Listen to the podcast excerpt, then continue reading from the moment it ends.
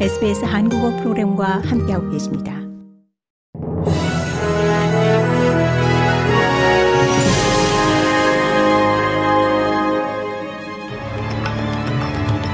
(2023년 11월 16일) 목요일 오전에 SBS 한국어 간추린 주요 뉴스입니다.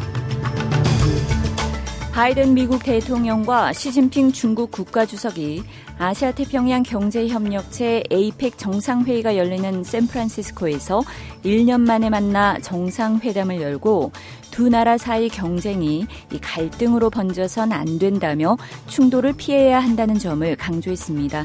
현지 언론은 이번 정상회담 결과물로 군 소통선을 복구할 것이라는 보도를 내놓고 있습니다. 또 마약성 진통제인 펜타닐 규제와 이 무기의 인공지능 사용 금지 등을 합의할 것이라는 전망도 나오고 있습니다.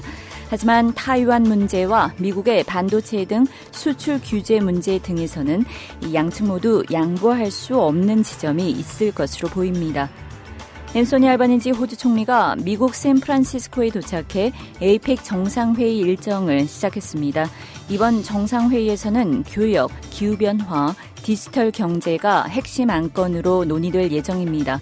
에이펙은 아시아 태평양 지역의 경제 성장과 번영을 논의하는 이 세계 최대의 지역 협력체로 지난해 기준 전 세계 GDP의 60%를 차지하고 있습니다.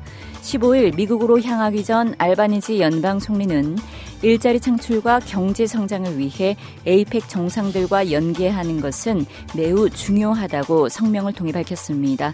그는 호주가 중시하는 사안은 자유롭고 개방적인 규칙에 의거한 무역, 공급망 탄력성 및 포괄적 경제 성장이라고 강조했습니다. 연방 대법원의 결정으로 81명의 무기한 억류자가 사회에 방면된 것과 관련해 연방 야당의 압박이 가중되는 가운데 이 페니웡 외교부 장관은 노동당 정부가 이번 주 이 긴급 법안을 통과시키기 위한 준비를 하고 있다고 밝혔습니다.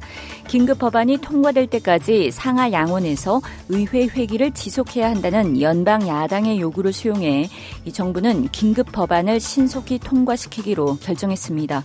웡 외교부 장관 은 방면된 이들과 관련한 법적 또는 규제적 프레임워크가 수정될 필요가 있고 정부가 그에 대한 작업을 진행 중이라고 말했습니다. 이어 대법원 결정에 대한 추가 대응으로 정부는 조만간 법안을 도입할 것으로 가능한 빨리 통과되도록 야당의 협조를 기대한다고 덧붙였습니다. 앤소니 알바니지 연방 총리가 반유대주의를 이용해 피더 더튼 야당 당수가 정부를 비판하고 있다고 맹비난했습니다. 더튼 야당 당수는 15일 동의안을 발의하고 이스라엘과 하마스 간의 분쟁에 대한 정부의 대응, 반유대주의 정서 증가에 대한 대응과 대법원 판결에 따른 무기한 억류되어 온 난민 희망자들의 사회 방면에 대한 대응을 연결시켰습니다. 알바니지 총리는 하마스의 이스라엘 공격은 물론 이 국내 반유대주의 행위 모두를 명백히 비난하는 것으로 대응했습니다. 이어 야당 당수가 발의한 동의안에 대해 이 대법원의 결정과 반유대주의 사이에는 연결고리가 없다고 비판했습니다. 가자지구 최대 의료시설인 알시파 병원을 급습한 이스라엘이 병원에서 하마스 지휘소를 발견했다고 밝혔습니다. 하지만 유엔과 세계보건기구 등 국제기구들은 병원에서 군사작전을 벌였다는 점에 경악했다며 이스라엘을 강도 높게 비판했습니다. 한편 미국은 병원 공격을 승인한 적이 없다고 강조했습니다.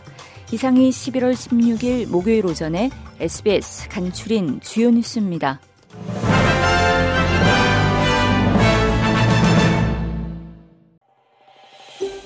더 많은 이야기가 궁금하신가요?